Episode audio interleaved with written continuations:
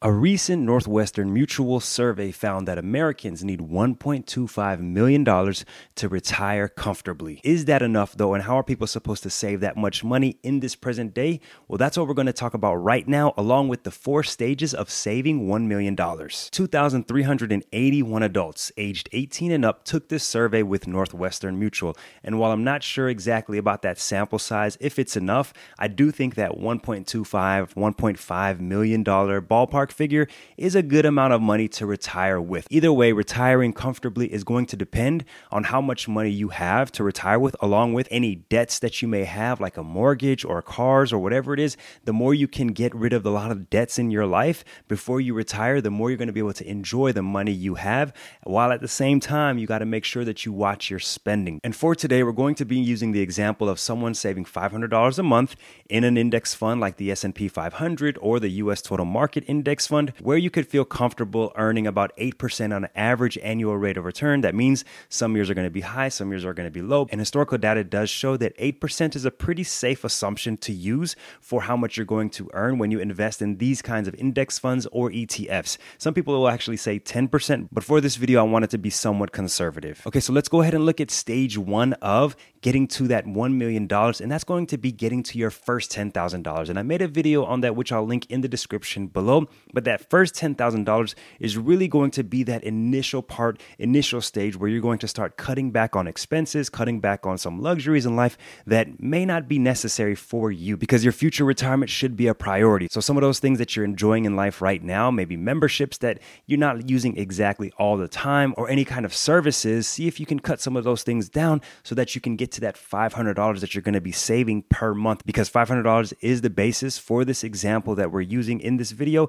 I want to make sure that you're going to have that much money to be able to move forward with your savings. So, actually, getting to $10,000 is going to happen between year one and year two, but that's okay because if you can go a little bit higher than $500, you'll actually get there faster. You'll get there probably within that first year, but don't worry about that because between year one and year two is a fine place to be able to get to that first $10,000. So, as you begin this journey, what I'm looking for is cutting back on expenses, cutting back on things that I don't need, and then also starting to invest invest, whether it's in a 401k, an IRA, a solo 401k, if I'm an entrepreneur, a businessman, and I want to make sure that I'm investing in low cost, broad based index funds. And I'll link a video in the description below of some of my favorites, but some examples could be Fidelity's FSKAX, which is their US Total Market Index Fund, or Vanguard's VTSAX, which is also a US Total Market Index Fund.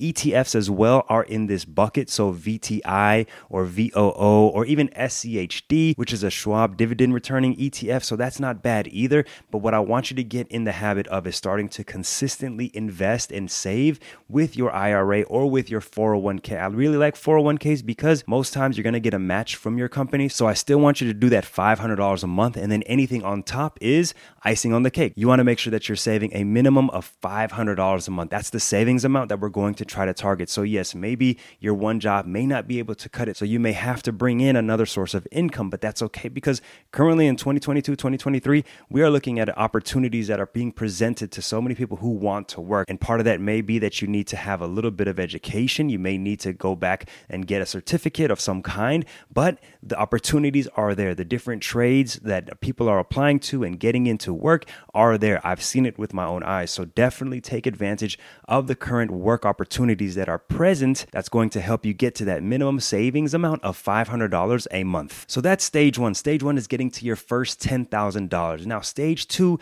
is going to be $100,000. And saving your first $100,000 is going to make you smile because you're getting to that six figure mark. You're getting into the six figure territory. Saving your first $100,000 is going to probably be the hardest for you because it is you entering into six figure territory. So, because you want to get there so fast, it's going to feel like it's taking so long. But stay with it, stay consistent, and be patient. I think these two characteristics are important someone being patient and consistent with their savings. And as long as you continue to save and invest $500 a month in low cost broad based index funds in your 401k, IRA, even taxable accounts, that's fine too.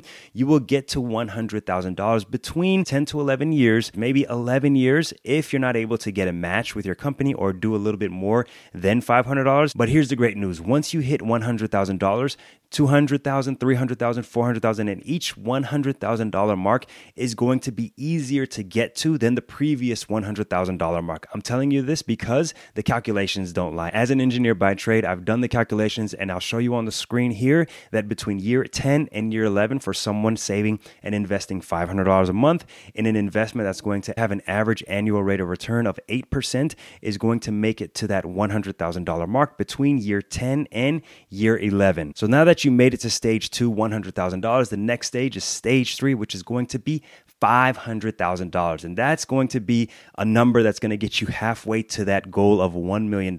And at this point, you've already developed saving habits. You've already developed and understand what it is that you need in life and what you want in life. And hopefully, you've started a budget. You've been budgeting and been taking care of your finances the way you should be. Of course, you may have a mortgage, you may have children that you're going to be spending money on, but we're still sticking with that minimum of $500 a month. That's going to be the minimum of what we need to save and invest for retirement. Of course, this doesn't get in the way of you trying to do certain things with your family, do certain things with your spouse, do certain things for yourself. I want you to enjoy life and do all those things. That's why I believe $500 a month minimum, even if it has to also include the match from your company, that's acceptable too. But try to challenge yourself so that you yourself are saving that minimum of $500 a month in your 401k, in your IRA, or whatever it is. And then if you do have a 401k or a 403b or a workplace savings retirement account, you're getting a match that's also going to assist you in getting to each stage faster. So, stage three, $500,000, you should be able to reach that in year 25 or year 26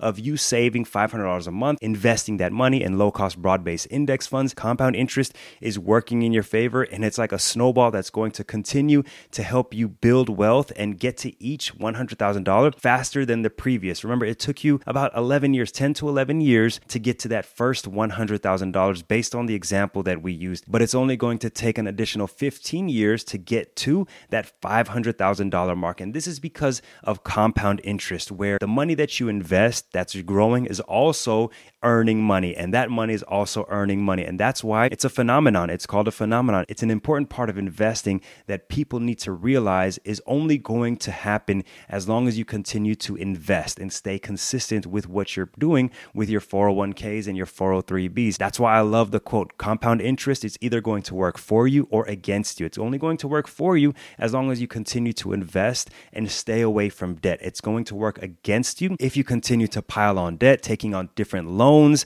financing different things. This is where budgeting is going to be important. Something in our household that we try to do as best as possible is to save for an expense. And so once you're in between stage two and stage three, this is where you're going to really have to budget, buckle down for any large expenses that you're going to have outside of a home. You don't want to pay cash for a home unless you can and you just got it like that. Hey, that's cool. But for like a car or for anything that you're going to be doing for your home, maybe renovations, try to save up and pay for it instead of financing. I think financing so many different things outside of a mortgage, outside of a home, is the one major thing that keeps people from building wealth. When you finance a car, when you finance furniture, when you finance school, that is debt that you're going to have to pay back with interest unless you're able to pay it off quickly. But still, those are things that I believe you should have tried to save up for and paid cash so you didn't have to worry about it later on. But I do understand there are certain things where you have to get that. It happened to us recently and we had to do the financing, but we're on a mission to try to pay things off as quickly as possible. But try your best when you're in between stages two and three and even four to stay away from financing and stay away from taking on loans that you're going to have to pay back, especially if you're going to have to pay interest on the debt that you owe. So, between years 25 and 26 of you saving and investing $500 a month in low cost broad based index funds, that should give you that average annual rate of return of 8%. And let me mention, this is with dividends reinvested. So, you're not taking any dividends out, especially in your 401ks and taxable accounts. You want to continue to reinvest those dividends because that's also going to help contribute to that compound interest effect. Once you reach stage three and you get to that $500,000 mark, guess how long it's going to take you to get to stage four, which is a million dollars. It's only going to take you eight years based on the numbers that we're using. Between year 33 and 34, you will have officially reached stage four. And I think by this time, you've settled into a lifestyle that you're comfortable living. You're living a lifestyle that's allowing you to continue to save $500 a month. And I would say over the years, your income should be increasing, right? You shouldn't be getting paid the same amount in year 10 of the company that you're working for as when you first started. You'll have annual raises, possibly bonuses that you can throw at your investments or debt that you may need to take care of. Either way, I would challenge you year after year, see if you can continue to increase the amount that you're investing and not just continue to do $500 a month. I kept it at $500 a month because I wanted to just keep it as simple as possible. But if you're watching this video, then you are serious about achieving financial independence. So that tells me that you probably will have the ability to increase your contributions to your investment accounts so that you might be able to get to $1,000 a month. And so it's not going to take you between year 33 and year 34 to reach a million dollars. It may be year 25, 26, 27, 28. And that's great. But if you want to keep things as simple as possible and you just want to stick with $500 a month, then you can just stick with $500 a month and any raises, any bonuses you can use to buy things or pay for things or add memberships or do things with your family that you would have otherwise may not have been able to do if you continue to increase your contributions to your investment accounts. The most important thing is that you're finding balance and understanding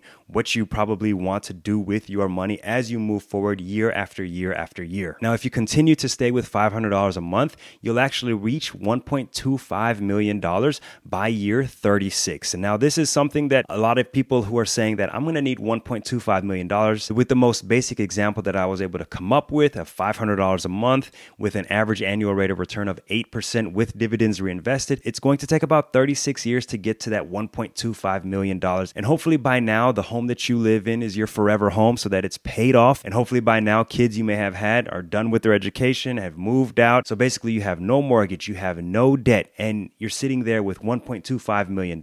I think that's pretty comfortable in my eyes. No matter what, we're always going to have to deal with inflation, things going up, prices going up. So this is where the makeup of your investment account is going to be important. So by the time you reach the 1 million mark or the 1.25 million mark, you're going to want to preserve that capital, preserve that wealth, preserve the money that you have so that you're able to enjoy it for the long term. And this is where understanding what you're able to spend using principles like the 4% rule adjusted for your specific situation is going to be important. And one investment strategy that's going to help you preserve that wealth is having a three fund portfolio. The video on the screen will help you do just that. Check it out, and I'll see you over there. Peace.